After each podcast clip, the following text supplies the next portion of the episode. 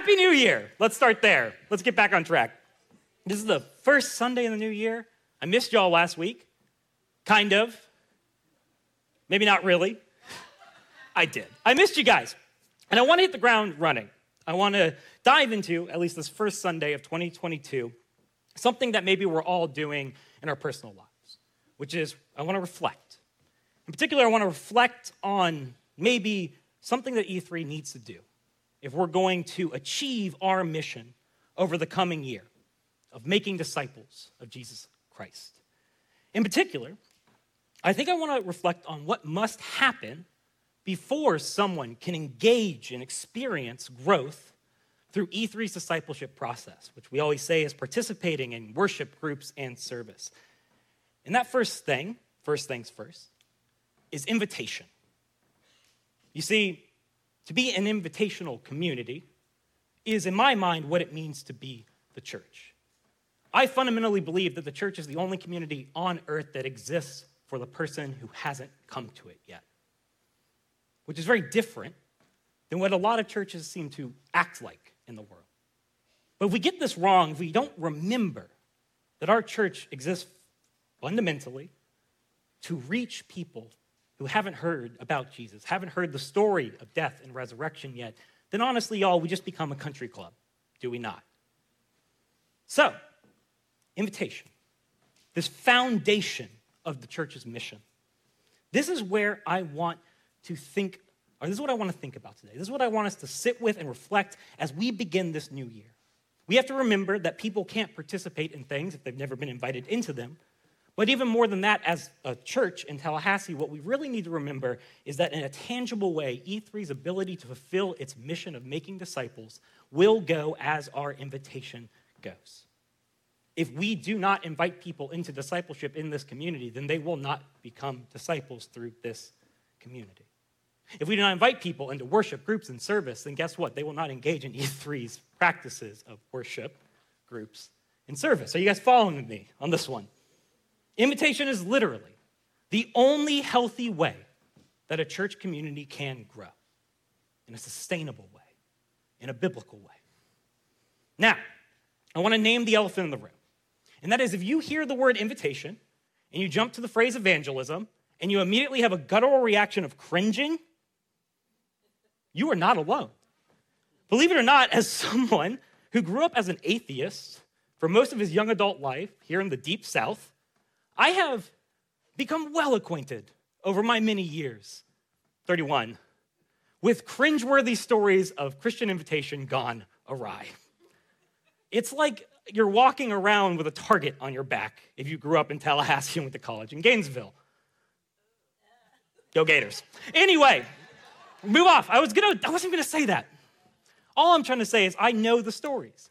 For example, one that has always stuck with me that I will always remember from my time in college, University of Florida Go Gators. As many of you know, it goes like this. As many of you know, I love the sport of basketball. It's kind of the thing that I do if I really want to unwind, if I want to get my head right. And when I lived in Gainesville, there was this outdoor court down the street from my house that I would go to. It was kind of like my quiet place, right? No one was ever there. I knew I could go if I wanted to be alone, shoot around, not be bothered, not get dragged into a pickup game. Think listen to music, put my headphones in, and watch the world kind of fade away. So I'm having this terrible week, and I go there to shoot around and soak my thoughts and find solitude, peace, and quiet. Amen. And it's going really well. That is, until two upstanding young gentlemen in suits ride up on bicycles and plop down right at midcourt and just start staring at me. And at first, you know, I'm trying to be nice because believe it or not, College Mike was not often very non confrontational. I'm trying to be nice. So I'm just going to ignore them. Well, as I'm shooting my free throws, they start this kind of thing creeping into my peripheral vision. Every minute, you'd see them kind of shuffle a little closer and a little closer until finally I can't take it anymore. And I take my headphones out and I say, Can I help you? First of all, no, I could not, as it turns out. But they did believe they could help me. Because for the next hour of my life, I was talked at about my potential Lord and Savior, Jesus Christ. Hallelujah. Question Who here thinks that I accepted Jesus Christ as my personal Lord and Savior that day?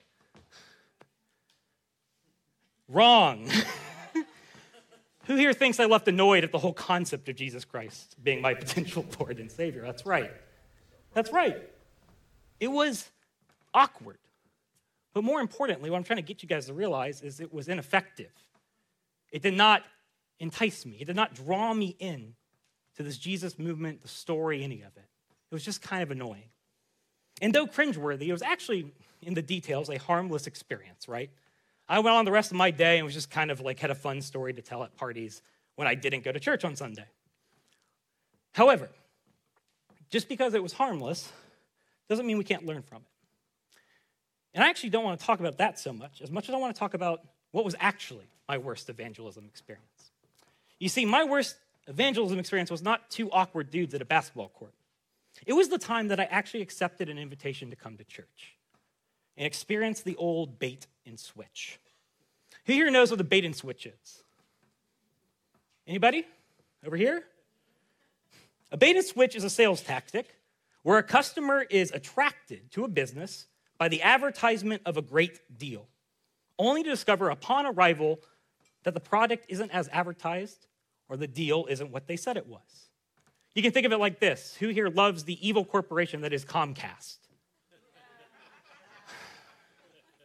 In times, I swear, that organization. Anyway, Comcast is like, hey, you can get this great internet with all these channels for just 50 bucks a month. What happens when you call them to get that deal? Well, there's this fee, and then there's this fee. Oh, and actually this, and also maybe we can add to it a phone. And before you know it, you're paying 190 bucks a month for 50 channels in the slowest internet on earth. Am I the only one? That is a bait and switch, right? They offer the deal, dangle it in front of you, and you actually come to get it, they try to lure you into something else. It's an act of deception, false advertisement, over promising, under delivering. And honestly, this is the perfect description of this church that I went to when I was a teen. The church advertised itself as cool, open minded, hip, loving. So I got involved. I was baited to come on in, only to discover once I actually got there and actually got plugged in that behind the scenes, the sales pitch was a lie.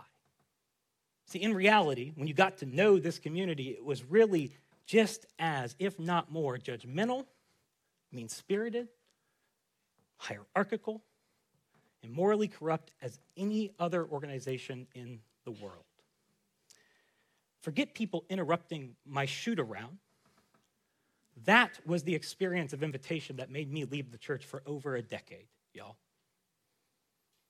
All in all, the worst invitation that we can do as Christians is not clumsy, well intentioned, awkward evangelism. It is inviting people into communities that haven't done the work of transformation in an honest way. It is inviting people into churches that talk about a story of grace but are fermenting shame just beneath the surface. Churches that preach God's love, but when you actually show up, you find out that it's fostering congregations and theologies that seem to focus more on the people that God's excluded from that love. Churches that say a lot but do tangibly very little for our world. Has anyone seen churches like that in the world? And I'm not trying to judge these churches. I don't think this is a moment in which we are trying to be mean to them, we're trying to tear them down. The point is that it's a cautionary tale that it is so easy for us as Christians to slip into this divide between our invitation and what we are actually inviting people into. This is what I want to think about today because these are the experiences that actually make people walk away from Jesus far more than a Mormon kid on a basketball court. That's because I believe for a church to do invitation right, it must consider both how it invites and what it invites people into. And that's where we're going to go today. I want to start out this year by thinking about, as a community, what it means for E3 to be an invitational community that brings people into the story of Jesus, that makes disciples in a healthy, biblical, and effective way, that doesn't devolve unintentionally into the old bait and switch. Do you want to do that this year? Amen? Then let's do so. To explore this, we're going to dive into two images of invitation from Scripture. The first is one of the most famous passages of the entire New Testament. I'm sure you've heard it before. It is called the Great Commission, and it's found at the end of the Gospel stories. We're going to look at the version that closes the Gospel of Matthew. So let's set the scene. Jesus has been crucified. He's been resurrected on Easter, exalted as the King of the world, and he comes back to his disciples to give them one final commandment as he departs from them. We pick up in Matthew chapter 18, verse 19. Therefore, go and make disciples of all nations, baptizing them in the name of the Father, of the Son, and of the Holy Spirit, and teaching them to obey everything I have commanded you. And surely I will be with you always to the very end of the age. So, having been exalted to King of the world, Jesus gives his disciples a mission, right? Share the news that God's kingdom is here, that God is victorious over evil. Go into the world and do what? Share this story, and in doing so, make more disciples, right? Multiply. Specifically, through three key activities that he mentions. One, go actively engage the world. The church should not be a withdrawn or isolated community. It is a community that's supposed to exist in the world while not being of the world. Two, baptize initiate others into the community, the story of risen Jesus. And then three, teach them as they come through your doors what it means to follow Jesus' commandments, which he summarized in which way? Who remembers? What is the heart of the law according to Jesus? Love God, love neighbor. Go, baptize, teach them to love God, love neighbor with their everything. And this is the invitation that most of us know, right? It's outward, it's active, it's missionary. Go, go, go. It gets our blood pumping, right? And it's super important, don't get me wrong. However, it might surprise you to hear that this isn't the only image of invitation in Scripture. In fact, this isn't even the oldest, most common, or historically, most central one that you'll find in Scripture. You see, if you go back, especially through your Old Testament, and you start flipping through the scriptures, you're going to find this metaphor that's very different than this go, go, go. And it is the most common metaphor describing the role of God's people when it comes to bringing others to God, into his story, what we would call evangelism. And it's the metaphor of light. I'm going to show you two examples of scripture from the prophet Isaiah that kind of encapsulate what I'm talking about. The first is from Isaiah chapter 2, verse 3. Many people will come and say, Come, let us go up to the mountain of the Lord, to the temple of the God of Jacob. He will teach us his ways so that we may walk in his paths. The law will go out from Zion, the word of the Lord from Jerusalem. He will judge between the nations and will settle disputes for many peoples. They will beat their swords into plowshares and their spears into pruning hooks. Nations will not take up sword against nation, nor they train for war anymore. Come, descendants of Jacob, let us walk in the what? The light of the Lord. I want to see how you, I want you guys to notice how this word is now used in the second passage of Isaiah from chapter 40, verse 6, where we read, I, the Lord, have called you in righteousness. I will take hold of your hand and I will keep you and make you to be a covenant for the people and a what? A light for the Gentiles, which means the non Jewish people when it comes to the Old Testament text. To open eyes that are blind, to free captives from prison, to release from the dungeon those who sit in darkness. In both of these, we see the metaphor of light.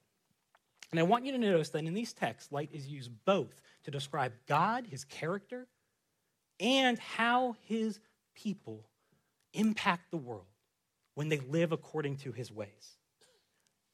Their way of life and Isaiah's vision of this, this moment when God's revelation really brings in all the people of our world, their way of life becomes inherently an act of invitation.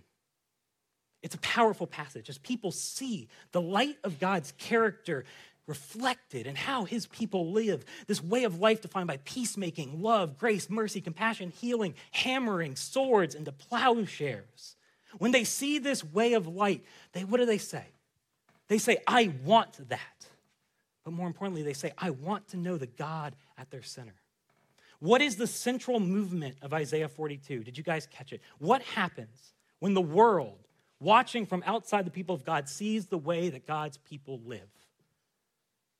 They flood in. Who here woke up today thinking of evangelism or invitation as an act of magnetism? This is not about going. This is an image of invitation that's defined by people being drawn to God through an otherworldly, enticing way of life embodied in his people, living in the sight of the world and just drawing in the world because how they live is so beautiful. Here's what's fascinating about these two images this going and what I always say, the being image of invitation. Jesus actually gives us this second image before ever giving us the Great Commission. In Matthew 5, Jesus begins what is called in Christian tradition the Sermon on the Mount, which is his long teaching about life in the kingdom of God. Essentially, where he lays out this profound, all encompassing vision of what it means to live as his disciples in this world. And it's where you're going to hear all of his famous hits love your enemies, you know, go into the closet and pray, generosity, non judgment, self sacrifice, integrity, non retaliation, eye for an eye, tooth for a tooth, turn the other cheek, right? Peacekeeping, blessed are the peacemakers. This is all in that sermon. Like I said, it's all encompassing sermon. What does it mean to be a disciple of Jesus in this world? How do you live? And isn't it interesting that in this long sermon, when Jesus chooses to depict for us the impact that he expects us as his disciples to have on the watching world, isn't it interesting that he turns to one metaphor? Who wants to guess which one? Matthew 5 14. You are the what? The light of the world. A town built on a hill cannot be hidden. Neither do people light a lamp and put it under a bowl. Instead, they put it on its stand, and it gives what? Light to everyone in the house. In the same way, let your what? Your light shine before others, so that they may see your good deeds and glorify who? Your Father in heaven. Amen, right? light turned on. I'm just but I want to sit with this metaphor, this idea of light. Because actually, metaphorically, light is a very different image for us than it was for Jesus' audience. This is actually kind of one of those big aha moments that came to me when I was studying scripture in seminary. It's one of those ways that we just misunderstand often the depth of what Jesus is saying because we live in the modern world. In the modern world, we have this thing called electricity, right? So when we want light, we flip a switch and let there be light, correct? Was that true for an ancient person living in 32 AD? No, it was not. You see, for his audience, as he gives this message, light was a much more meaningful, a much deeper metaphor for him to use to describe what he wants them to be in the world. Light took time and intentionality. It meant fire, materials, effort, skill to both start and maintain it. Light was a symbol of survival and security. Because light meant fire, and a fire in the freezing desert meant you might not die. Light in the wilderness, when you're surrounded by beasts and it gets dark, meant what? It meant safety. But more than anything, light for an ancient person in Jesus' audience meant direction. They didn't have smartphones. So even navigating one's home at night meant the light of a lamp because y'all who has gone up in the middle of the night and stepped on a Lego before. It stinks. it's horrible. So we get our light, right? Navigating our room. We need light in the middle of the night to do that. But even more than that, think about this. Think about traveling. They didn't have GPS, they didn't have streetlights, they didn't have detailed interstate maps, they often didn't even have a horse. Traveling meant walking, and it meant doing so for often many days without ever coming to a city. So imagine you are traversing the Israelite wilderness. It is freezing, it gets dark, you get lost. What do you do? You looked for light. You looked up. You followed the stars, right? But even more than that, what Jesus references here, this is a time without light pollution. You looked for a city lit up in the distance. See, in the ancient world, when there was a lit up pocket of civilization, you could see it for miles away, glowing. And you would know, as a lost and weary traveler, that that was the way to go if you wanted to find safety, if you wanted to find rest, if you wanted to find the way home. Light pointed you the way home.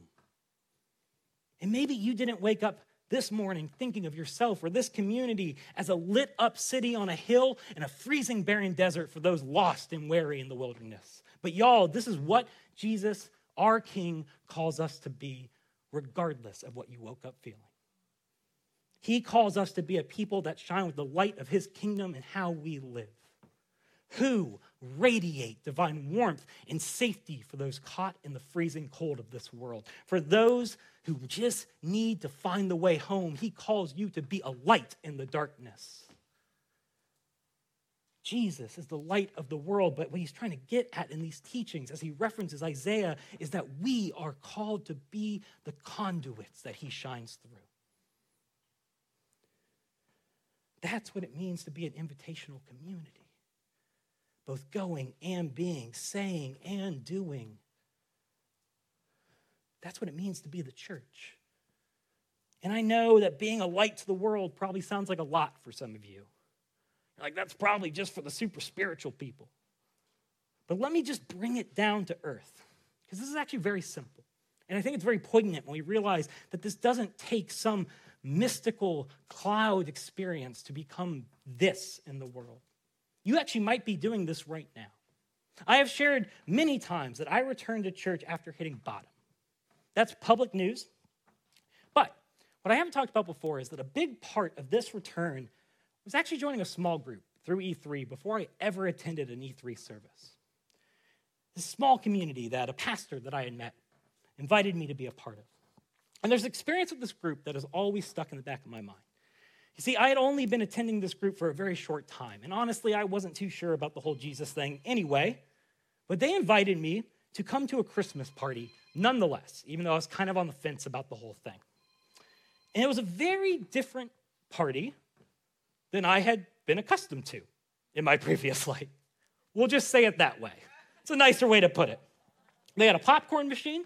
There was a movie on a projector on their lawn.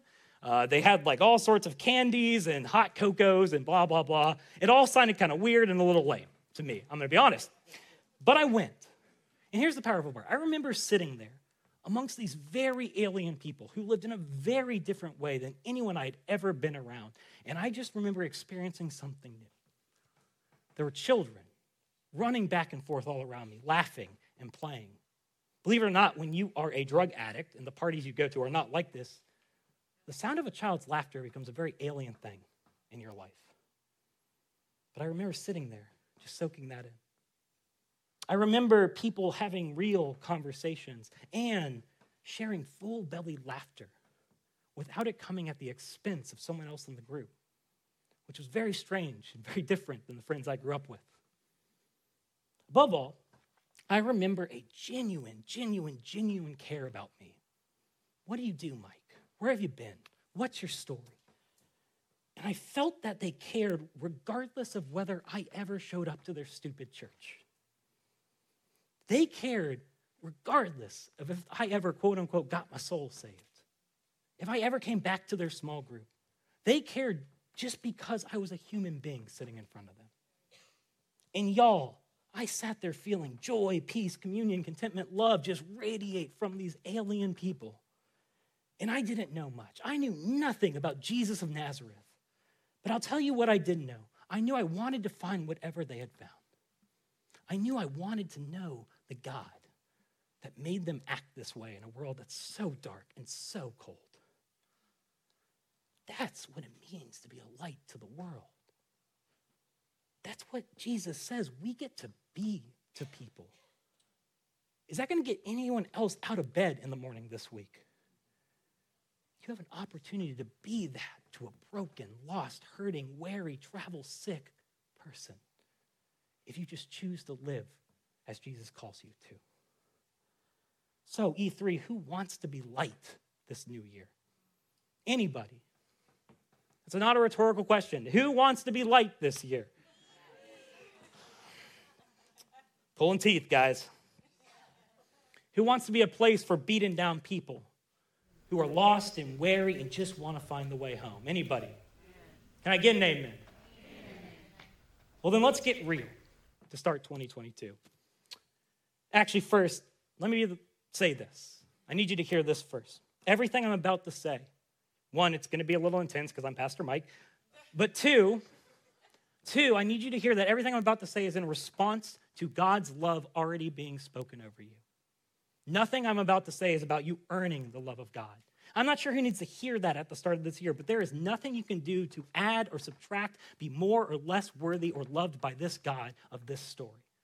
That is freely given, that is not earned, it is poured onto you right where you are at. But, but, we as God's people are called to live in response to that love.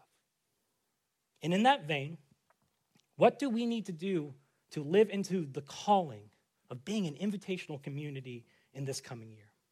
And I want to explore the answer to that by reflecting on these two images. I think first, we need to sit with the Great Commission.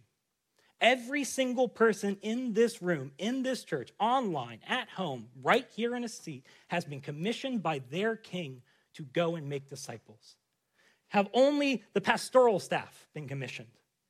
Has only the key volunteers been commissioned? Have only the super spiritual people been commissioned? No, every single person, if you consider yourself a follower of Christ, you have been given a command by your God go and make disciples. Now, for some of that, it means very different things. Not many of you are probably being called to Uganda, but you are being called to find someone to help them know Jesus right here, right where you are at. The church is a community defined by a universal commissioning, participation, and responsibility. And y'all, E3 cannot achieve its mission this year if a few people do all the work because that is not the kind of community that Christ called us to be. That is not a light to the world. So, let me just ask everybody how are you fulfilling Jesus' commission go, baptize, teach? Are you engaged in community, both here at this church and in the Tallahassee area? Are you actively meeting new people, volunteering to serve the poor, carrying on your affairs in a way that mirrors God's character before the world? Are you growing and following Jesus' teachings? Have you taken an inventory to start your year about whether you're more healed today than you were a year ago? About maybe whether you're less resentful, prideful, or judgmental than you were a year ago? About maybe you're a better lover of God and neighbor than you were a year ago? Are you growing? Because the answer is no. And the answer is I am not engaged in discipleship, worship groups, and service, and I am not growing, y'all, I want to help you. In this year, it is my job to walk alongside you and help you find those things. But I need you to say yes to that invitation. So I challenge you if you can't say that you're doing those things, reach out. Mike at element3.org. Let's get you plugged in. Are you inviting others into the experiences that have helped you? And this is a critical question for us this year. And I'm not talking about being a weirdo. Obviously, I do not want anyone here to go to a basketball court and just like lurk around. That's weird. I am talking about reaching out to that person who you know needs help in your relational world. You know someone who is lonely, who could use some light. Have you invited that person to E3? Have you invited that person to grab coffee? Have you invited that person to your growth group? If the answer is no, why not? What would it cost you to invite them to come in? Not to win their soul or whatever, but just because it's a human being and the love of God is radiating out of you. There's someone who could use the light of your experience, strength, and hope this year. And it's your invitation. That's what I want to challenge you to extend. Invite them to find the way home, share your story. Just see what happens. Second image a light to the nations. And this requires reflecting on what we're inviting people into. And I'm going to ask some hard questions. This is the hard part, the intense part. And I want all of us to weigh both ourselves and our community to reflect on what each of us needs to commit to in order to help E3 be a light to an even greater degree over 2022. So, light to the nations. When people accept the invitation to E3, what do they find? Do they find a community of judgmentalism, or grace? Are people treated differently than others because it's their first time or they've been coming for a while? Does everyone look the same in this community? Or does E3 reflect a place where the least are exalted? Does it reflect the diverse, just, and equal kingdom of God that we're called to mirror in this world? Is brokenness responded to with shame or empathy? Is our talk about each other when we get into conflicts over how to do ministry defined by encouragement or slander, celebration or gossip? How do you talk about me, Pastor Scott, Pastor Lori, any staff member, any key volunteer, your growth group member when they are not in the room? Because that impacts what people find when they walk into this place. Do visitors find tribalism or hospitality, exclusion or inclusion? When a guest walks in, do they receive a warm welcome? Multiple E3ers initiating them in conversation? Or do they find closed groups of established friends sticking to themselves? Cliques who use Sunday to catch up with folks that they already know while neglecting the newcomer? Do E3ers bother to remember a visitor's name and face if they come back the second Sunday? Do they feel like they're coming home when they walk through our doors? Do visitors find generosity or self centeredness?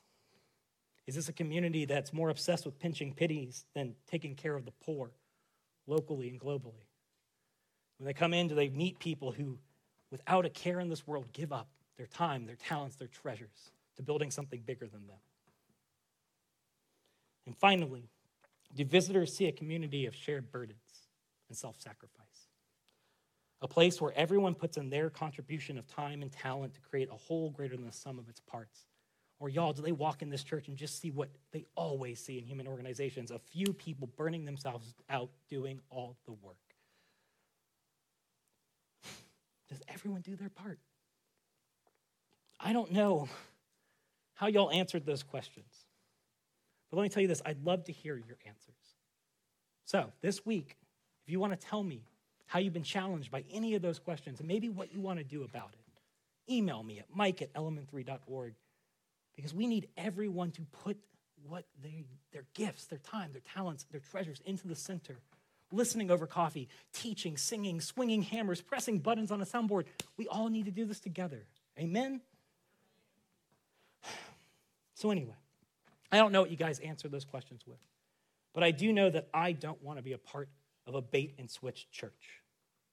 So, this year, who will join me in making sure that E3 is actually an irresistible community of radically transformed disciples dwelling at the intersection of deep faith, authentic community, and emerging culture?